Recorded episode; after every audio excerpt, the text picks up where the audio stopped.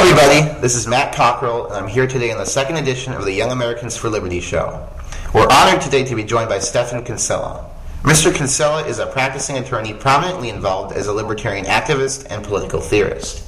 He earned his JD from Louisiana State University and his LLM at the University of London. He is currently a senior fellow at the Ludwig von Mises Institute and a prolific writer on what the legal structures of a free society would be. Stephan, it's great to be with you. Thanks, Matt. It's great to be here. I always like to begin on a personal note, so why don't you tell us about your story? How did you come to liberty? Well, I'm from Louisiana and uh, come from sort of a conservative background and uh, kind of an early Reaganite type. But in um, I went to Catholic school, and then I was at Catholic high school in Baton Rouge. There was a librarian I was friends with, and she would recommend various books to me. And I think I was around 10th or 11th grade, and she recommended The Fountainhead to me. And uh, so it started with Ayn Rand, and and uh, I read Ayn Rand and several books from there, of course, Henry Hazlitt and Bastiat, and eventually Rothbard and the Tannehills and the whole libertarian literature at the time. Well, you certainly are a great libertarian, Stephan, but that's a term that obviously means different things to different people. Specifically, there is a sharp divide in libertarianism between advocates of small government and minarchism and anarchy, or more precisely, anarcho-capitalism. You've been a heavy critic of minarchy, narrowing the question in your writings to are you for aggression or are you against it? Can you elaborate on this criticism?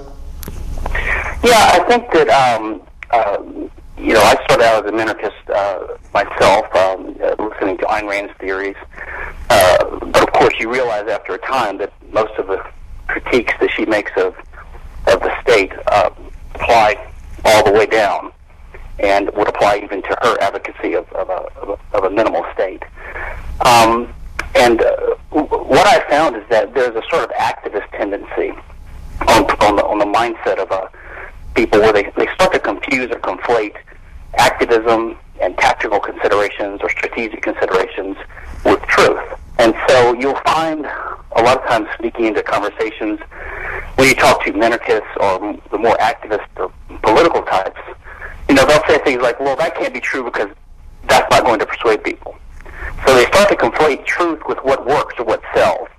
And while there is a role for activism and strategic considerations, I think we have to be careful not to uh, mix up persuadability or what sells with what's true. And so you'll, you know you'll find things like, uh, well, your advocacy of anarchy is that's not practical. That won't work.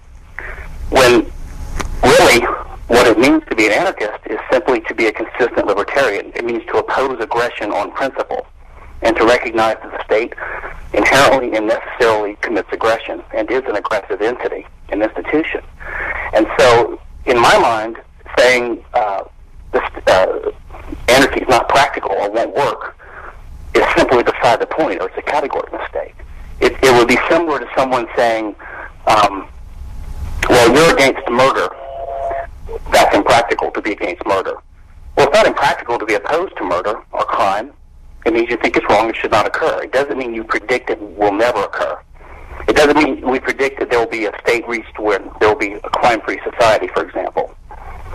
So that's why I, I like to pin down these people that say that they are minarchists or they oppose anarchy, and I say, well, if you're against anarchy, are you in favor of aggression, or do you think the state doesn't commit aggression? Which one is it? It keeps them from trying to change the subject to, well, you haven't shown me that anarchy works. Saying you haven't shown me anarchy works is like saying you haven't shown me that a crime-free society works. Well, of course a crime-free society would work if people just didn't commit crime. And so I like to put it in those moral terms to, to sort of force people to take a side. And it is somewhat successful, this approach, because, you know, you will have minarchists that will finally reluctantly say, well, yes, I do believe in some aggression. I think the state has to commit a little bit of aggression to prevent greater aggression. Fine, I think that's an honest approach. They finally admit it that they actually are in favor of some aggression. So they're not consistently opposed to aggression. They're not consistent libertarian. Now, some, like the Randians, would say, no, we don't, we don't support aggression. We think that it's not aggression when, when the state uh, does what it needs to do to protect rights. And they have this kind of convoluted contextual argument, which I think makes no sense, really, to be honest. Well, you make a powerful point there that really, I think, undermines sort of the pragmatic argument. This is something I've been struggling with for a little bit now, but uh, certainly persuading others or a practical case uh, for what will work isn't exactly a principled argument, and most people come to libertarianism through principle, so I think that's a pretty powerful point. But anyway, whether or not there is a state, a truly libertarian society would, in our view, use the non aggression principle as a basis for any legal system. The NIP simply states that it is always illicit to aggress against the innocent. But can you elaborate to our listeners on what the implications of truly upholding this principle would be? Yeah, I mean, it, it, I think in a way, aggression is uh, is not fundamental or primary. It is sort of a, short, a conceptual shorthand. It's a way of describing um, the type of property rules that we favor. Um, aggression so, so basically, the, I think the essence of libertarianism can be described as opposition to aggression, but then you have to ask what aggression is in our conception. Aggression so, basically means the use of someone's property without their permission, or the invasion of the borders of their property, which includes their bodies. So, in other words, every time you identify aggression, or say there is aggression, you are implicitly holding out some, some view of property rights so an act of aggression implies a certain uh, understanding of property rights. And so the libertarian view is unique uh, from other views. Uh, in, in a sense, every political system has some view of property rights. So if you find some scarce resource, it will allocate an owner to that resource, whether it's the state or the person that the state transfers it to after taking it from the original owner, uh, etc. But the libertarian view is that we want to allocate ownership so that scarce resources can be used in a conflict-free way. In a sense, that's the essence of property ownership. And in a sense, every system that does advocate some view of property rights is inconsistent if it's not libertarian. Because the very purpose of property rights is to assign one owner to a resource so that it can be used without conflict. But if you assign this owner without taking into account the necessity to um, to do it in a way that minimizes conflict or makes conflict for use possible, then it's sort of a, an incoherent system. So the libertarian view is that basically the first owner or the first user of a scarce resource has to be its owner. And the reason is because if the first user didn't have a better claim to the to a property than a latecomer, then there can be no property rights really. Because if the first comer didn't have a, a good claim to property, then the second comer who takes it, he doesn't have a good claim with respect to people to come after him. So there's no property at all. There's just possession. There's sort of a, um, a rule of society then. And so libertarian view, of course, is that um, the only actions that are legitimate in society are ones that do respect others' property. And I think that uh, there is sort of a there's a debate in libertarian circles about this sort of thin, thick issue whether libertarianism is only about non-aggression or is about other a cluster of other related virtues or, or, or ethics or ideas. And of course, we're not just libertarians. We're more than libertarians. We're humans who live in society. Um, uh, but I, and I do believe that um, the the the the libertarian any society that was libertarian would have would have reached it by most people becoming in favor of the non-aggression principle, which means in favor of property rights assigned to minimize conflict. And that implies, I believe, a, a predisposition or a willingness to cooperate and to have dispute resolution. So I think any libertarian society would not only have basically the non-aggression principle implemented and the Lockean homesteading rule implemented in terms of what property rights there are, but you would have a predisposition of people to whenever they do have a dispute, they would, they would be predisposed to try to settle it in a peaceful way.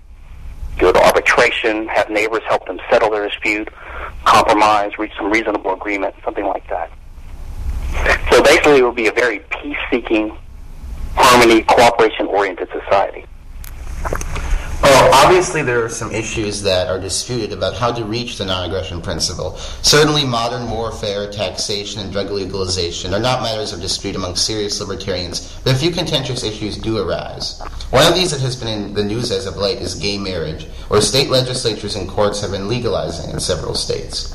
Libertarians seek to protect voluntary associations and abolish state interventions. But how does this translate into a position on gay marriage? Well, in my view, this is one of these issues where the libertarian perspective can be much superior to uh, to the typical conservative and liberal views on things, which are uh, weighted down by all sorts of uh, confusing baggage. Um, but even sort of the standard libertarian approach seems to borrow a little bit too much from the conservative perspective on this. And I think if you just think very clearly about it, you can you can see what the right approach is, and that is obviously the optimal approach would be to have no government at all, in which case you would simply have a society with private relationships and with um, contractual relationships respected by private justice mechanisms. People could call their relationships whatever they want. You know, there's free speech. And if you use an idiosyncratic term, or people think it's bizarre, you know, if you live with your sister and you call it a marriage, you know, you're free to do that, but most people probably wouldn't use that word for that relationship, which is their right as well. When the government enters the picture, um, I think that, uh, of course, the again, the ideal solution would be if the government is going to exist, then it should it should really not be in the whole business of decreeing what marriage is. The, the job of the government, if it's going to monopolize the courts and the mechanism of enforcing contracts and contractual regimes, then I believe that the government has an obligation to enforce contractual regimes that people enter into voluntarily. Um, you know, Robert Nozick said that the libertarians libertarians believe in capitalist acts between consenting adults, and I agree with that. And so, I think the proper way to view it is there's a there's of course a personal, romantic, or uh, some other kind of relationship people have, which is their personal lives. But these things sometimes have what I view you know view of as legal regimes legal consequences or contractual consequences. And that's what the state should be enforcing. And so if someone has a marriage, which would probably be a private ceremony, say done in a church or even done privately, and they hold themselves up themselves out as married, the government's only job would be to enforce the contractual aspects of that regime and the, the normal um, presumptions of the parties, or they may sign some kind of form that says what kind of regime they want, which would include things like co-ownership of immovable property like houses, guardianship rights over any children, uh, inheritance rights, visitation rights for you know uh, for hospitalization, um, decision rights for for each partner to make decisions for the benefit of the other partner if they're incapacitated, those kinds of things. So what you have now is you have the state does do this, but it does it with a statute which has the word marriage in the title of the statute. So basically, if you're, if you're going to, the, the state is going to respect these kind of regimes, it has created this artificial category it calls marriage and requires you to be in that category if it's going to respect your contract, the contractual aspects of your, your relationship. So my view is that, you know, I think the state should take the word marriage out of the statute and it should simply respect any contractual regimes that any number of people want to enter into. It can be 17 people, three people, uh, two people that can be related or unrelated or buddies or homosexual or heterosexual. It doesn't really matter. Um, but my view is so long as the state is going to sort of shoehorn the protection of personal relationships, contractual regimes into this marriage category, then they have an obligation to let people voluntarily apply for it. Now, I think that the opposition to gay marriage is just is frankly bizarre on the, on the part of conservatives and conservative-oriented libertarians um, you know, you'll hear things like um, it undermines marriage or it threatens marriage. I don't, I frankly don't understand that. It doesn't affect my marriage.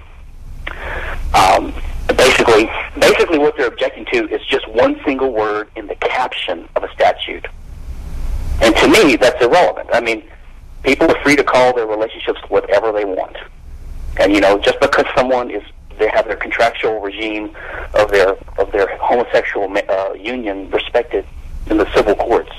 And just because the statute has the word marriage in, in the caption doesn't mean that a, religious or conservative person has to recognize that as, as marriage or even call it marriage. So I believe that so long as the state's going to be involved, they do need to enforce uh, the, the, the wishes of parties. I think it, it harms gay people who want to have a relationship and want to have it respected for the state not to recognize their wishes. I mean, I think it's frankly uh, obscene and unjust for you know a gay partner to be denied access to visitation rights in the hospital for her terminal lover, things like this. I mean, you know, if the state's going to uh, going to monopolize this field, it needs to provide services to people and not deny them. Yeah, I wish more people would come to the libertarian position on this issue because obviously, you know, there's a lot of different people in this country that think differently about these issues because of religion, because of maybe personal bias, but really, I think most people would be able to get along if they just realized, hey, this is a personal matter and this isn't a public issue. And if the state were to get out of marriage, I think we'd see a lot less creative energy being wasted on what really is a silly debate about other people's personal romantic and sexual relationships. Um, I, I agree. I think it's silly, and, and I think you know I I, know, I used to be opposed to gay marriage on the on the narrow grounds, and I, I still have this feeling to a degree. I do think that the main the main impetus of the homosexual lobby for gay marriage is not what I just described. I think there I think it is on the part of some people. I know some gay couples, and they they just want to live their lives and have their legal affairs recognized, and you know, without a lot of complication. But I do think that uh, it's it's sort of a thin end of the wedge argument. I think that they want to use the power of the state, which already recognizes what's called marriage, which everyone recognizes as sort of a legitimate standard thing in society. They want to force everyone else in society to think of gays as being normal or um, you know, the, on the same status as heterosexual couples by using the state to force them. And they want to, I believe, uh, erase discrimination against gays legally, um, or, or, or rather, they want to use this to force the government to include homosexuality in all these suspected classes. Uh, so, in other words, it would be illegal to discriminate against homosexuals on the basis of homosexuality for employment and things like that. So I do think it's, it's the danger of this is that they want to use this to extend any any uh, any discrimination law and things like that to gays, which of course is unlibertarian that would be a bad result. But on the other hand, it's the conservatives who who are not opposed to the state regulating marriage in the first place. So really, I think they have no grounds to complain if they're going to have the state regulate this and monopolize it and declare what's marriage. Then I think, for the reasons I gave earlier, they uh, they have no grounds to object to the state uh, recognizing the contractual aspects of gay marriages as well. An attorney that has practiced in intellectual property, you have called for the abolition of all IP laws. From what I understand, your argument is that IP must be illegitimate because it coercively bars peaceful people from producing, or rather reproducing, a product or idea with their bodies and minds, and that, that IP laws would not exist in the absence of a state. But how would you respond to the minarchist criticism that IP laws are merely protecting an individual's property, and how would society deal with the ethical implications of stealing another in- individual's intellectual product bereft of legal sanctions? Well, um, yeah, I, I'm a patent attorney, and um, well, actually, that's a only a very small part of my job nowadays. But um, I've been doing it for a good 15 or so years, and um, um, have a great deal of experience in obtaining patents and uh, related uh, IP type work for large companies like Intel and companies like this. Um, and you know, when I was first starting out as a libertarian, as a libertarian, um, I assumed that patents and copyrights were, were legitimate, like most libertarians do, in part because it's been part of the fabric of um, sort of capitalist Western law for so long that you sort of just assume that, well, we're, we libertarians are in favor of property rights, so of course this includes this type of property right. And Ayn Rand was, uh, was uh, very much in favor of patents and copyrights, and so you sort of assume that somehow this is legitimate, um, although no one quite understands exactly why. And when you read like Ayn Rand's uh, article justifying patents, it's a strange argument from her because normally she's very um, principled and not really utilitarian, but her argument sort of goes back and forth between utilitarian and uh, principled concerns. For example, um, she, you know, uh, she would respect as a, as a as a good solid minarchist, she would respect normal property rights that intangible things, but, but they don't expire. They upon death, they're just transmitted to your heirs or something like that. Um, but for the case of patents and copyrights, she said, well, obviously they can't last forever, but they have to last some amount of time. So you know, she so she basically just tried to reverse engineer a justification for what the state was already doing, which is roughly you know 70 or something years after the death of an author for copyrights and about 17 years for patents. Um, and obviously, this is completely arbitrary, and the, the concern is completely utilitarian or consequentialist, uh, which is sort of unlike her. Her argument never made sense to me. It always nagged at me. Um, and uh, when I went to law school, you know, I would always think about it, and I, I figured there must be some better justification for it than this. And then I started practicing patent law, and of course, kept thinking about it, and you know, finally it dawned on me that I was having no success because it's actually unjustified in the first place. And if you have a sound understanding of the origin and nature of property rights and their justification, then you'll see that there's no way you can justify these things. And in fact, IP is nothing but a state privilege that undercuts property rights. Um, and I think that the, the mistake is sort of the, um, the sloppy reasoning among libertarians um, about the origin of rights and this idea of cre- creation, which used to appeal to me. But if, the more you think about it, you'll see. I mean, you'll, you'll hear Rand or, or other libertarians say that you know there there are several ways to come to own property. You could homestead it from the wild. Uh, someone can give it or sell it to you, uh, or you can create it or produce it. And that sounds reasonable at first glance. Yeah, it's things that the person does to, you know, with his body and with his effort and his labor to come to own something. But creation is actually not a third category, and this the the uh, the idea that it is has caused a lot of confusion. And, and there's it's easy to see this with some examples. I mean, let's say that um, your your neighbor has a you know big hunk of marble in his yard, and you sneak over there at night and you carve a, a beautiful statue in his marble. Well, you've created a statue which is valuable but obviously, you don't own it, or you shouldn't own it, because you didn't use your own marble. You used your neighbor's marble. In fact, you should be prosecuted for uh, a vandal vandalization of his property. Um, or if you're paid by an employer to carve a statue, say, of his grandfather into his hunk of marble, you still don't own it, even though you produced it. He owns it because that's part of the contract, right? Um, and by contrast, let's say you own this hunk of marble that which you found in the wild or you bought from someone. So you have ownership of this piece of material, and you carve a statue in it. Do you own the statue? Yes, but you don't own it because you created the statue. You own it because you already own the marble. So creation in the first case is not sufficient for ownership, and in the second case, it's not necessary. Um, in fact, if you say that creation is an independent source of ownership, then you, you basically have to intrude on and undermine the other rules for assigning property rights, which is the, the first first possessor rule of the Lockean homesteading rule. And this is exactly what happens in the case of IP. Basically, the state says this.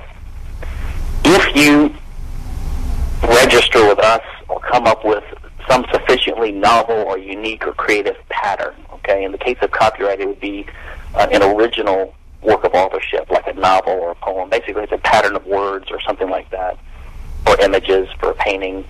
Uh, or in the case of an invention, it's a it's some kind of uh, inventive and un- and novel and non-obvious uh, set of steps for doing something, or arrangement of matter for an, for an apparatus or an invention. So basically, these are all patterns. These are all ideas. They're basically uh, recipes. You can think of them all as recipes, things that you know that you can use to guide your action. So the state says if you you know, originate one of these ideas or one of these patterns, then we will give you basically a type of veto right over everyone else in society's ability to use their own property that they already owned. So, for example, if I own the copyright to, um, you know, say the Star Wars movies, like George Lucas, um, then copyright includes a bundle of rights, not only the right to stop reproduction, but also uh, uh, derivative rights, things like this. So if I own the copyright to Star Wars, then I can get a court order and stop you from selling a book that's printed on your own paper using your own ink. That's, say, for example, uh, you know, Stephan Kinsella's continu- continuing adventures of Han Solo. Something like this. A total, even if it's a totally original story. Okay? So basically, they are given a, a veto right over my property, which is a partial ownership right, because ownership is the right to control. So now I used to have full control over my property, but now uh, uh, Harris uh, uh, George Lucas has partial control over my property. He's a co-owner of my property with me now, and the state gave him that. So basically, the state took part of my property right from me and gave it to George Lucas. So you can see that state enforced IP rights basically amounts to a type of redistribution of, of ownership of wealth, or it's a type of theft, basically. So I'm completely opposed to it because it's it's uh, it doesn't respect property rights. Now, most IP opponents, in a way, are anti-capitalist or, or leftist, and they sort of bought into the the myth that the, the IP proponents accept. They all sort of accept that IP is, as a type of capitalist property, and so the uh, the IP proponents support it because they think it is part of property. And the IP opponents oppose it because they think it's part of property, and they oppose property rights or capitalist property rights. The proper view is to realize that you should be in favor of property rights, and for that reason you should be opposed to IP because it is contrary to private property rights. I think the IP issue is pretty fascinating, actually, when you describe it in that way, because libertarianism is obviously an issue of aggression versus non-aggression. It isn't a uh, moral philosophy or anything of the kind. And I think you'd agree that stealing another person's intellectual product and trying to pass it off as your own is dishonest and immoral, but it isn't an issue where there's an aggressor involved. I think it is, and I, I think that um, you know the more you think these things through and you understand how real life works, um, yeah, there, there are morals to all this, and I, I mean, look, people are willing to contribute voluntarily you know, they'll, they'll put money in the tip jar or things like this nowadays for authors or for artists that they respect and admire. But you know, uh, imagine imagine uh, if you, if someone's starting a new company. I don't know, a, a, a, a hamburger restaurant. Sure, they they could pretend they're McDonald's. Now, I, in my view, that that could be fraudulent if, if you're deceiving your customers and you're basically lying to your customers about the nature of your hamburgers. And if you do that, you're going to go out of business pretty soon because you're going to be seen as shoddy and be sued and things like that. But the truth is, any good businessman wants to put his own name on things. He doesn't want to, to lie. He wants to start his own business and say who he is. Yeah, he might have a similar color scheme to McDonald's. He might have a similar menu, but he wants to call it, you know, um, um, Burger King or something like that different. Um, so, I mean, you're going to have a few fly-by-night businesses, but any le- legitimate business that's successful and grows is going to be started by an independent-minded creator or businessman who wants to do his own thing. Um, now, and, and, think, and consider this too: there are millions of public domain works out there right now, especially you know the really old ones. There is nothing whatsoever preventing you know me from publishing tomorrow. Um, you know, Kinsella's Republic, just basically copying Plato's Republic and putting my name on the cover. I don't know if I'd sell very much. I would become a laughing stock. It would be just, you know, you don't even need a fraud claim. It's just that when people start doing these things, they, they they're seen as jokes or laughing stocks or very marginalized. They become very marginalized. I mean, you know, so why don't we have rampant plagiarism of these public domain works? People just putting the names on there and selling the books. No, because I don't want to buy Kinsella's Republic. I want to buy the original Plato's Republic. No one's going to buy it anyway. They're going to think this guy's a kook. So I think it's you know just standard practice in in any kind of society would would limit a lot of this because it just makes no sense. Well, we've discussed an issue that is unethical but wouldn't, under libertarian principle, constitute aggression. Let's move now to actual criminal justice theory. In the Ethics of Liberty, Rothbard describes a libertarian punishment theory that at least I agree with, which involves retributive justice and proportional punishment. Do you agree with Rothbardian justice theory? And if so, what constraints do you put on it? Uh, I'm largely in agreement with it. I mean, I, I've, uh, I've written on this myself with, with sort of a few different twists. Um, I think that I mean, Rothbard was wonderful. He was great. He was so wide-ranging in his thought. Um, and, um, you know, it's, it's to be expected that in a few areas he, um, his formulations could be improved a little bit. I think, for example, um, in some cases he was a little bit too prone to armchair theorizing, okay? And so I'm a little bit more skeptical of saying what the rule would be. For example, he and I think Walter Block or maybe just be Walter. I can't remember. Um, they're so intertwined on some of these issues. Um, you know, they had this view of two teeth for a tooth. And I understand the reasoning behind that. You know, the idea is that um, if someone commits a harm against you, you're entitled to basically do that back to them, but that just gets you even. Then you're entitled to do to them what they did to you, so that's basically twice.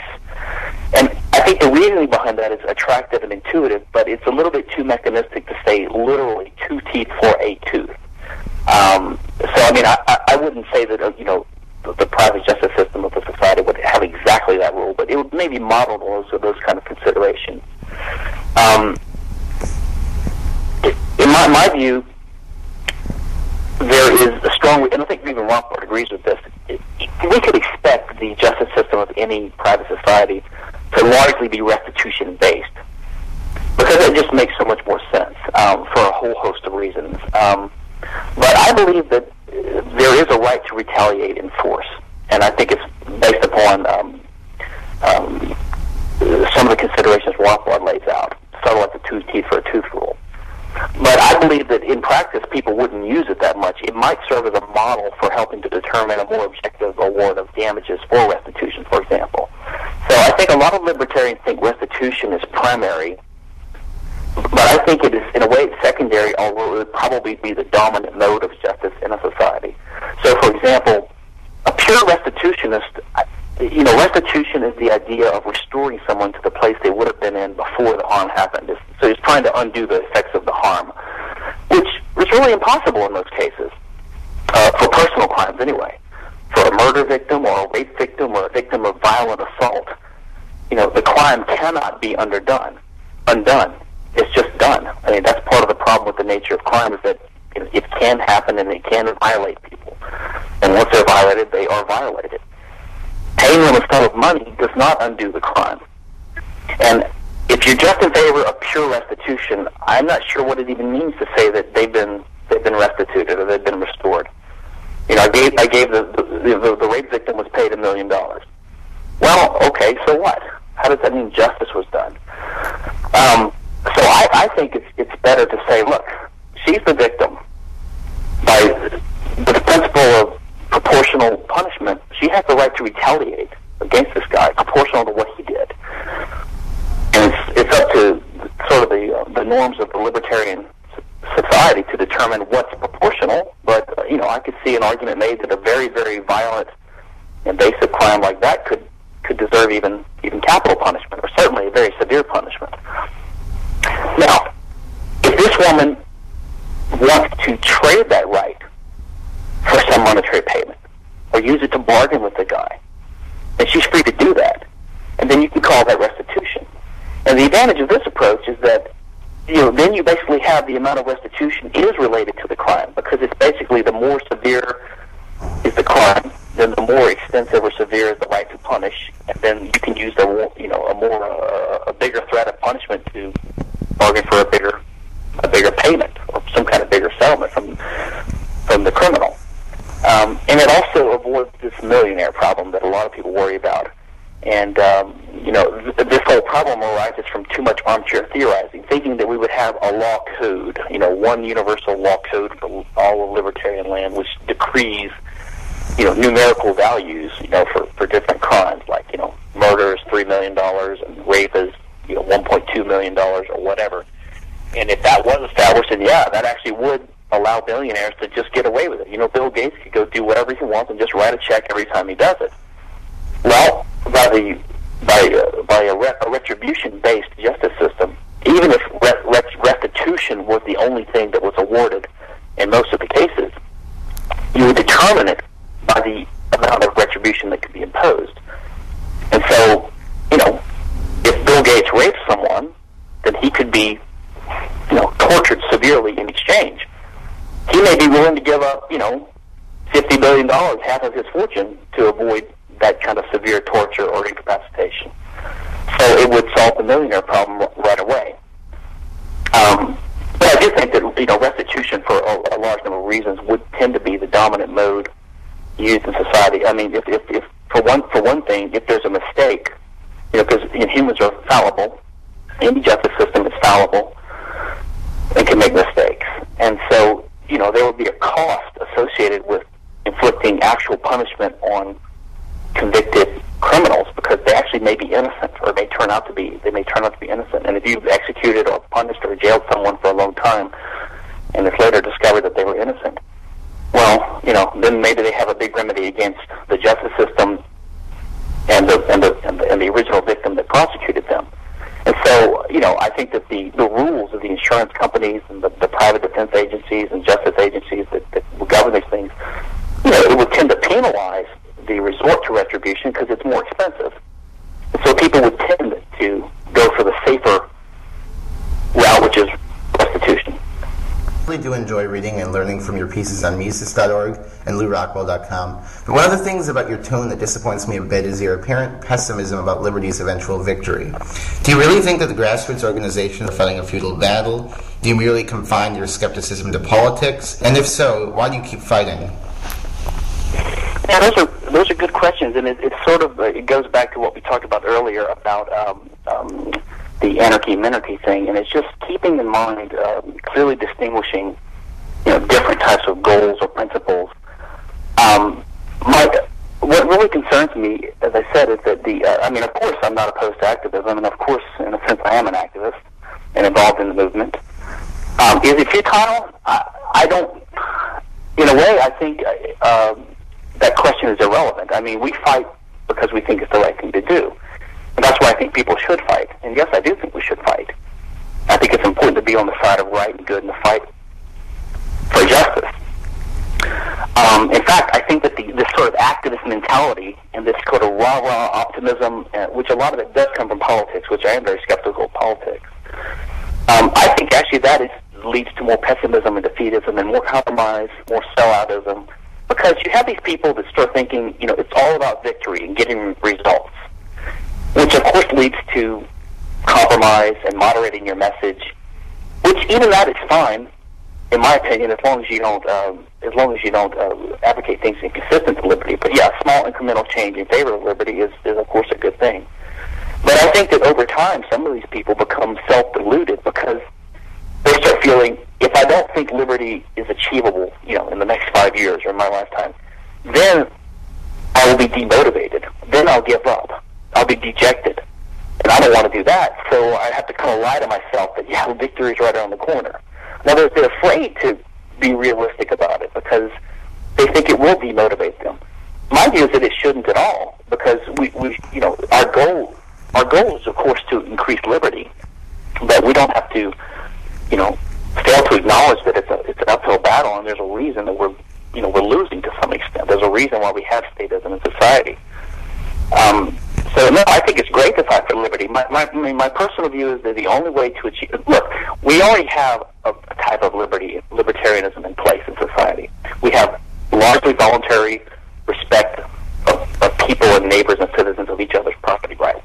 They're just not consistent about it. You know, but you know, most people wouldn't steal their neighbor's car if they could get away with it, or break into their house if they could get away with it. They respect their property rights. And the, the more widespread is the respect for property rights, then the more a libertarian society we can have.